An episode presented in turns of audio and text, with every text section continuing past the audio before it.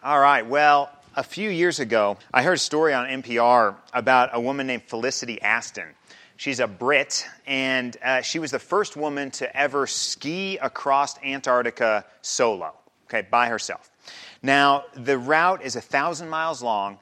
It took her 59 days to complete the journey, and she dragged her supplies behind her on a sled that was attached to her waist for the whole time. Now, just to be clear, this is an amazing athletic and human achievement. All right. Now, just to be very clear, this sounds awful on almost every level. I mean, every level.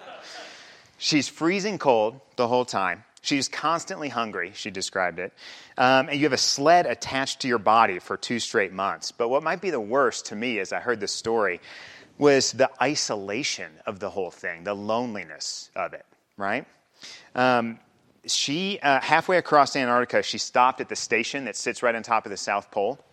And it was the only day off of skiing that she took in two months, but she took a break day at the station. And she said about that day this is a quote from the story there were people there waiting for me, and it was just wonderful to see some friendly faces. I spent a day at the pole, and it was a day off from skiing, but I think more than that, it was a day off from the stress of being totally responsible for myself.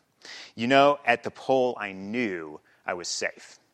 See, but then back on the ice the next day, right? Gotta, gotta finish this thing. Can't take forever. So back on the ice. And then she reports that for the second half of the journey, she spent most of her time talking to the sun, okay? Just out there all alone having conversations with the sun. I listened to this story and that image of a sole person on a sea of ice and snow and sky, totally alone, having a conversation with the sun, it just seared in my mind, right? Again, this is amazing that she did it, but it's haunting at the same time. Like, this is a, a, picture of human achievement, but it is not a picture of healthy, lasting, rich human flourishing.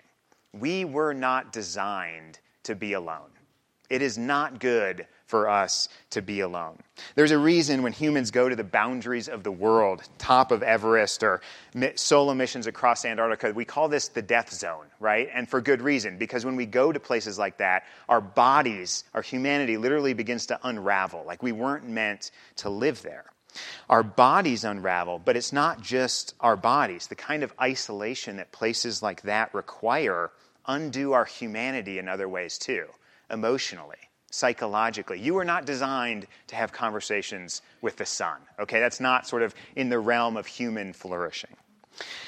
If we were meant, we were not meant to live in this world alone, and if we try, our humanity, our spirit, it begins to unravel okay? We weren't designed to live that way. This sermon is uh, number five in a seven week series that we're doing here at Grace called Grace DNA.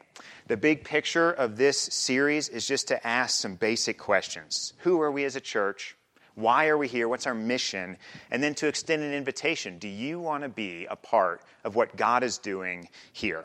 And the short answer is this Grace Church is a church that's committed to receiving and celebrating the amazing gifts that God has poured out into this world through the gospel of Jesus. We believe that God communicates these gifts and applies these gifts to his people through the Holy Spirit, communicated through the Bible.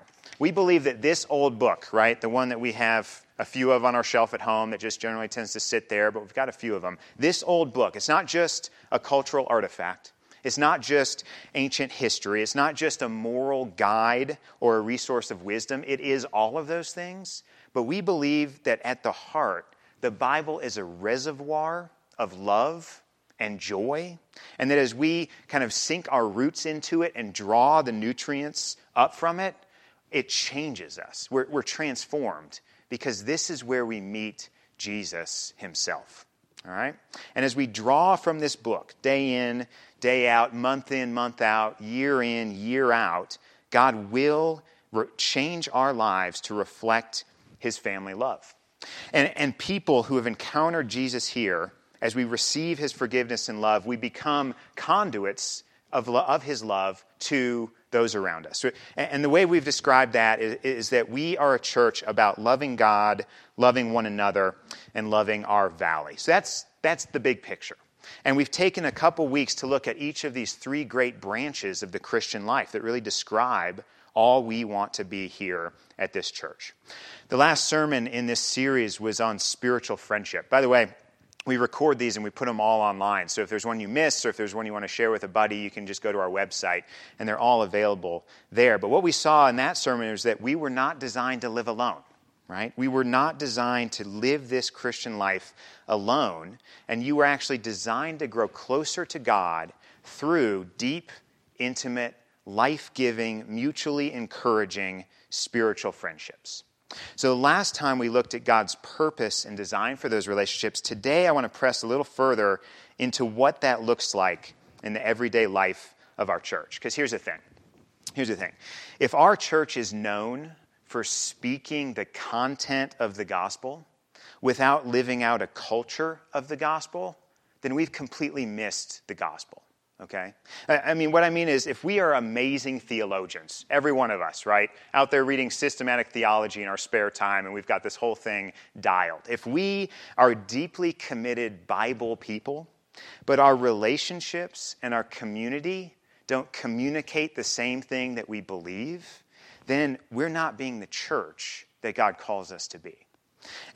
As Paul put it in 1 Corinthians 13, we read this earlier. If I speak in the tongues of men or angels but have not love, I'm just a noisy gong or a clanging cymbal, right? We're just out here making noise. It doesn't have impact. It's not who God calls his church to be. So the question for this morning is how do we love one another in this church? How do we live out a gospel community?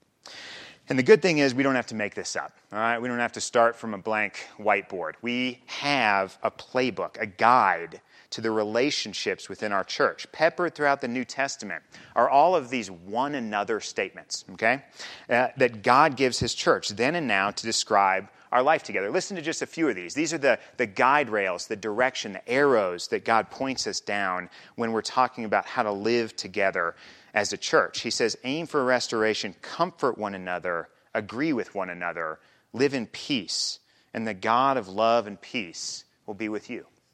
Or again in Ephesians 4, be kind to one another, tenderhearted, forgiving one another, as God in Christ forgave you. Submit to one another out of reverence for Christ. Do not lie to one another. Let the word of Christ dwell in you richly, teaching and admonishing one another in all wisdom. Encourage one another with these words. Consider how to stir up one another to love and good works. Do not grumble against one another. There's a practical one, right? Confess your sins to one another, pray for one another, show hospitality to one another.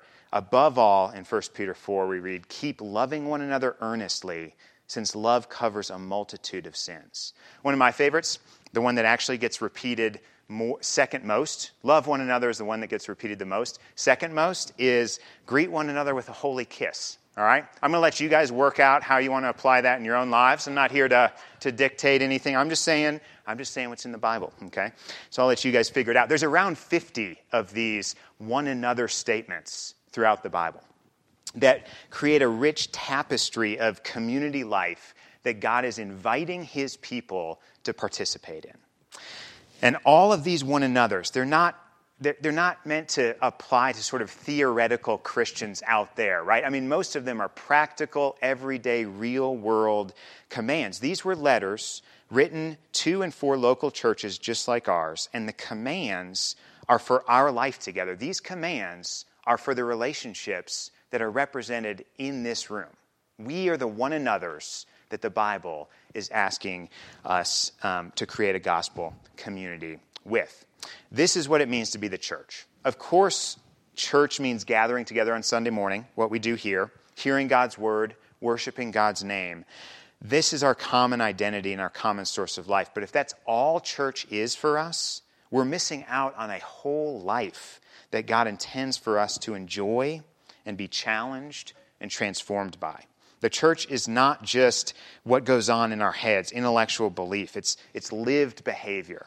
And the New Testament never recognizes one without the other. Here's the big idea being Grace Church, our DNA, is a wider and more holistic calling on our lives than what we do with one and a half hours on a Sunday morning.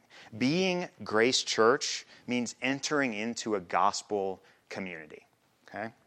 You could take any one of these one another commands in the Bible and, and unpack the implications of it for our life. There was one, there's one that, that I particularly like, and so since I'm the one up here talking, that's the one we're going to look at this morning. Um, and so it's from Hebrews 3, but the reason I like it and the reason I chose it for our time together is because I think it really is expansive and it really does, it really is practical to how we can grow in to creating a gospel community here at Grace. All right, so follow along as I read Hebrews 3, verses 7 through 14. Starting in verse 7. Therefore, as the Holy Spirit says, Today, if you hear his voice, do not harden your hearts as in the rebellion on the day of testing in the wilderness, where your fathers put me to the test and saw my works for 40 years. Therefore, I was provoked with that generation. And I said, They always go astray in their heart they have not known my ways. As I swore in my wrath, they shall not enter my rest. Take care, brothers, lest there be in any of you an evil, unbelieving heart, leading you to fall away from the living God. But exhort one another every day, as long as it's called today, that none of you may be hardened by the deceitfulness of sin. For we have come to share in Christ if indeed we hold our original confidence firm to the end. This is the word of the Lord. Did you catch the one another in that passage? Exhort one another every day, as long as it's called today. Now, let's be honest. When was the last time you used the word exhort? Okay? What does this word even mean? What is this a calling to? If we're called to exhort one another, what does that even mean? Well, the Greek word there, I don't do this very often because I'm not a Greek scholar, but professionals tell me that. The Greek word here is parakaleo. All right? Now, this word literally means para, which is come alongside, and kaleo, which means speak, or, or actually, even more literally, is like yell. Okay? So, to exhort someone is to come alongside them and yell at them. All right? So, now, what does this mean? What could this possibly mean? What I think this means is this is a dual calling for all Christians to do two things. It's to, to come alongside someone, to be present with them, to know them, to be involved in their life, and then to speak into their life, to speak the truth of the gospel that we are constantly forgetting in our own hearts. Tim Keller uh, is a pastor in New York. He was particularly helpful for me in understanding this passage. And he says this word, exhort, is the closest biblical word to the way that we use the word counseling today. And if you think about it, I think he's right. It's a ministry of presence paired with a ministry of truth. Hebrews 3 is teaching us that vibrant gospel community is a community of counseling. Now, this isn't just professional counseling. This includes professional counseling, but this is, um, this is not just professional counseling. This is speaking to all of us untrained, non professional counselors in this room who are called to be counselors to one another. To love one another means to exhort one another. So, two questions I want to ask for our time left. Um, first, why do we need counseling? And second, how do we do counseling for one another? Okay? Why do we need it? How do we do it? Why do we need it?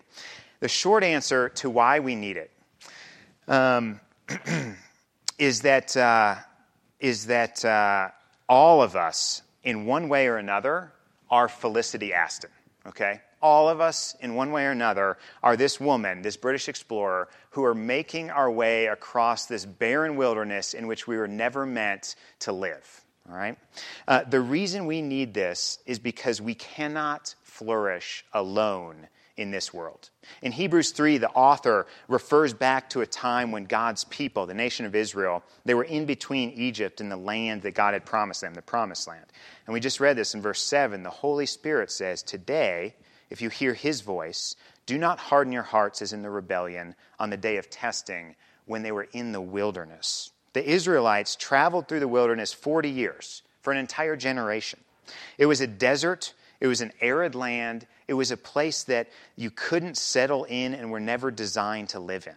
They could travel through it, but they couldn't live there, not long term. They couldn't flourish there as a people. And the author of Hebrews is writing this letter to suffering people in the wilderness of his day, and he's writing it to suffering people in the wilderness of our day. Not a barren desert, but a barren spiritual world. He's writing to us as well.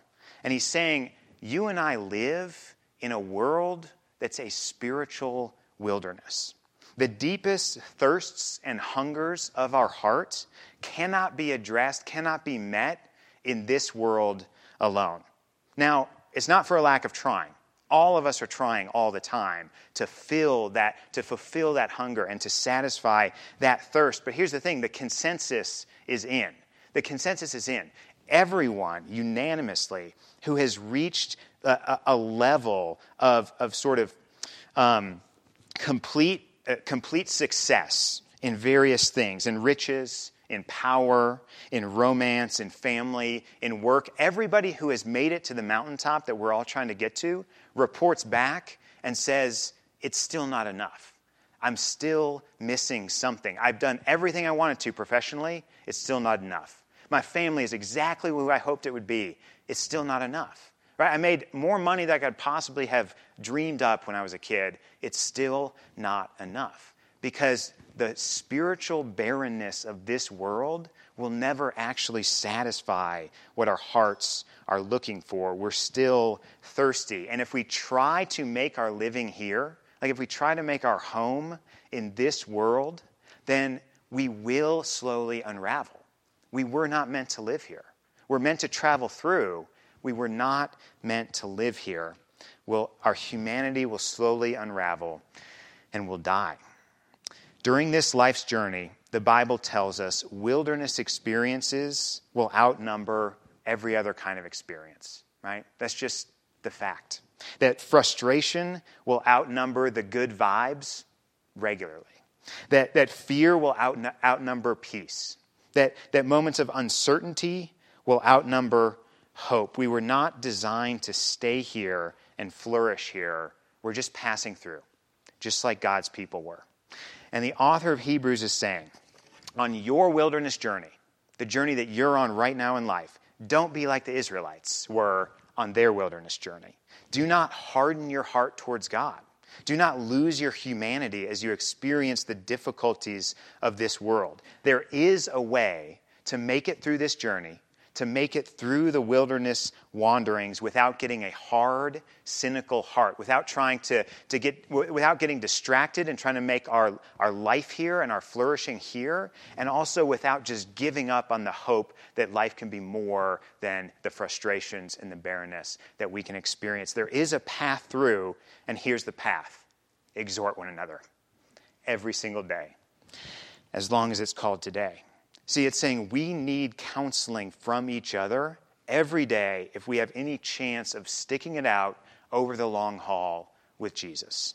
You know this. I know this. How easy is it to forget that God is present in your life today?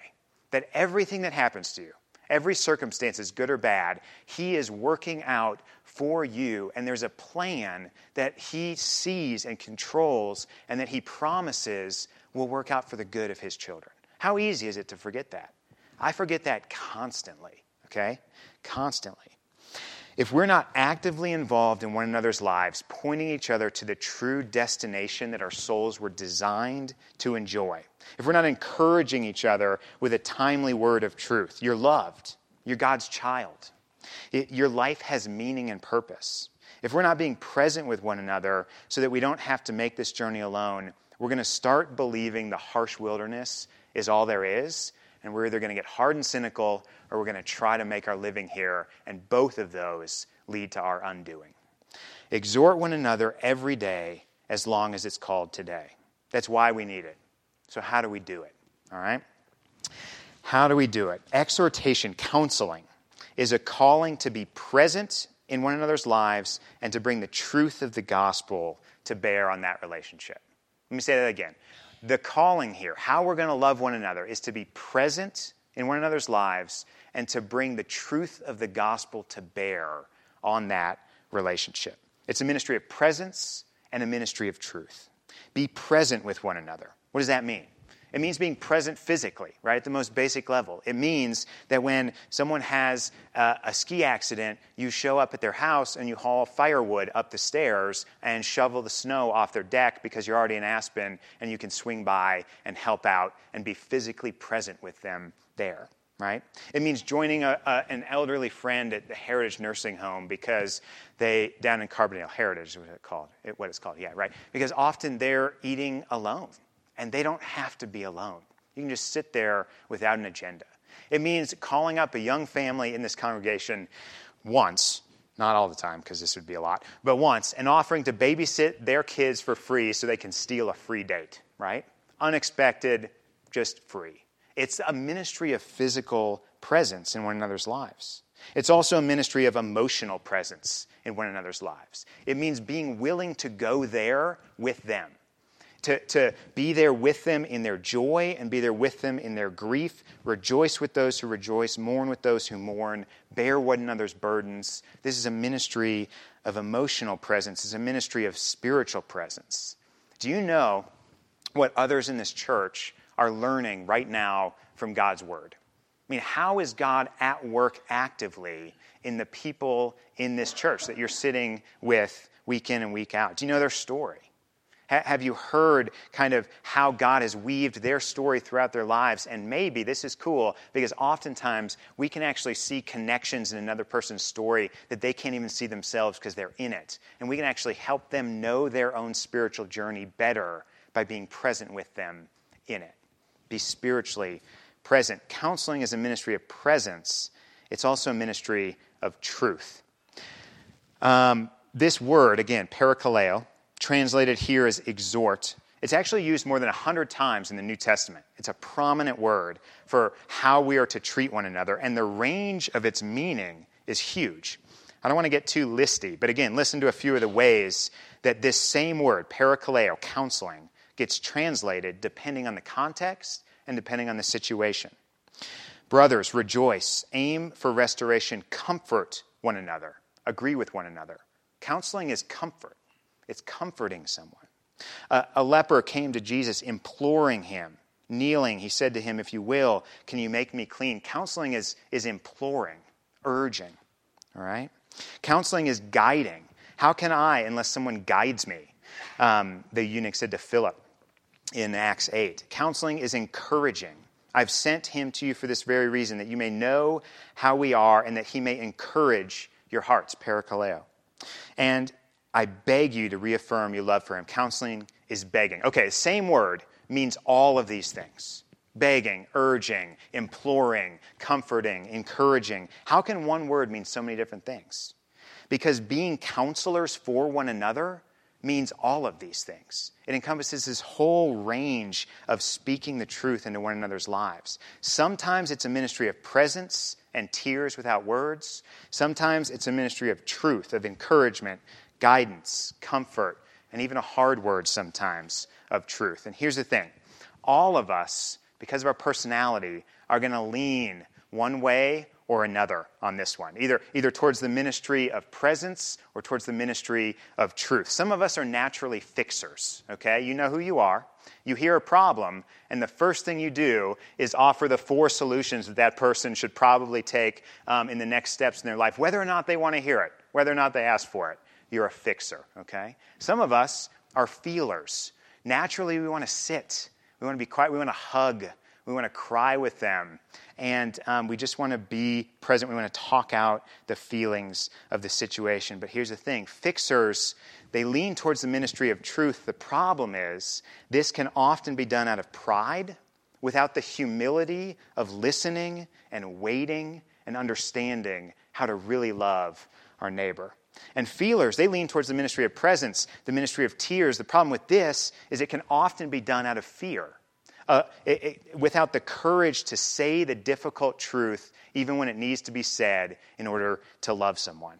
We all lean one way or another by temperament, but we have to have both to really make it through this world, to make it through the spiritual wilderness. We have to be both for each other. Truth without tears, too brutal, right? It's too mechanical, it's too uh, analytical. Tears without truth is too sentimental It never gets down to the brass tacks. Practically, how do we follow Jesus in the world? We can't survive without both equally, but who can do this? I mean, who can be all of this for another person? Certainly, we can't do this for each other. But we have been given a wonderful counselor who can counsel us in our journey through this world. Jesus, his ministry embodies both of these truths perfectly all the time. One of my favorite examples of this, and this will be short, but in John 11, Jesus shows up at the tomb of his friend Lazarus, who has just died. He's been in the grave four days. And his two friends, Mary and Martha, both come out to meet him on the road. And it, so they're in the exact same situation, exact same circumstance, the barrenness and the difficulty of life, okay? And they come to him with the exact same question. You know what both of them say? In word for word, Lord, if you had been here, our brother would not have died. If you had been here, our brother would not have died. And you know what Jesus does? To Martha, he speaks the truth. He says, I am the resurrection and the life. He brings her into his truth and he says, Things are never lost with me. I am always able to restore and heal, even when all seems lost. He brings her into the truth. But when Mary comes and says the exact same thing in the exact same situation, you know what he says? Nothing. He sits and he weeps with her. It says, Jesus wept. Same situation, same question, and a ministry of truth for one woman, a ministry of tears for the other woman. Jesus Christ is equally committed to the ministry of truth and the ministry of tears. Which is the right move for a counselor? Neither. Both. It depends on the situation. It, depend, it, it takes us knowing and understanding what is needed. But His love is so perfect. He is the wonderful counselor. His love is so perfect. He was willing to die on our behalf so He could be present with us for eternity. His ministry to us is a ministry of presence. But his truth is so perfect that he was willing to die on our behalf so that he could satisfy the perfect justice of God and declare us righteous and forgiven and holy and pure. At the very same time, his death for us is a ministry of presence and a ministry of truth, and he does it perfectly. So here's the thing to be any help at all to one another, to exhort one another, to counsel one another, we must first receive the perfect counseling of the wonderful counselor, the one who does this perfectly in ways that we'll never be able to. To help guide any friend towards a transformed life, we must also be experiencing the transformation that only Jesus can bring in our hearts as well.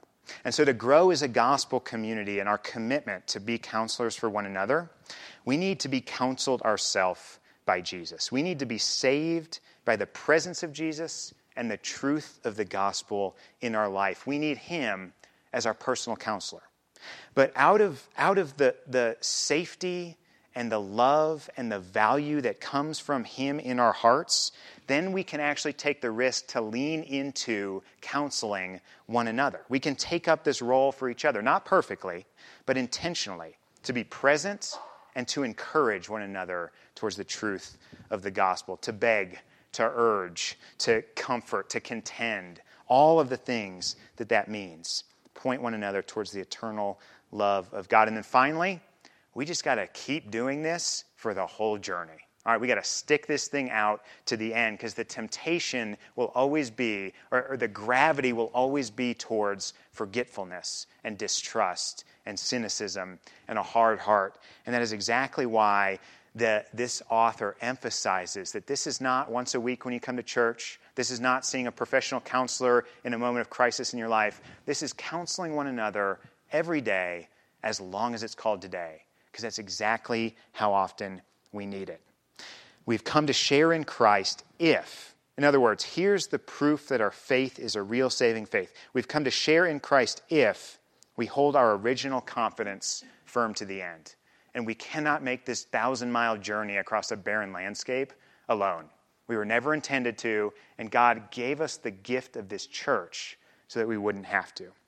God has given us all we need for the journey the wonderful counselor, Jesus, and a family of counselors in training, growing together for our heart to grow um, in love of our King and Savior. So, love one another like this. At Grace Church, we will be a welcoming place for thirsty people to find real hope if we are counseling, exhorting, a ministry of presence and a ministry of truth in one another's lives. Let's pray. Jesus, thank you for being our counselor. Thank you for your presence and your nearness and your involvement in our life. Thank you that you have promised to never leave us alone, that you are with us at all times. And thank you for your ministry of truth in our lives, that we need to know that we're sinful, that our hearts tend away from you, but that because of your great love, you have called us back. We need to be reminded of that every day. Help us in this room exhort one another and, and be a guide and a counselor and a presence and a truth for each other to cling to you during this journey. We ask these things in your name. Amen.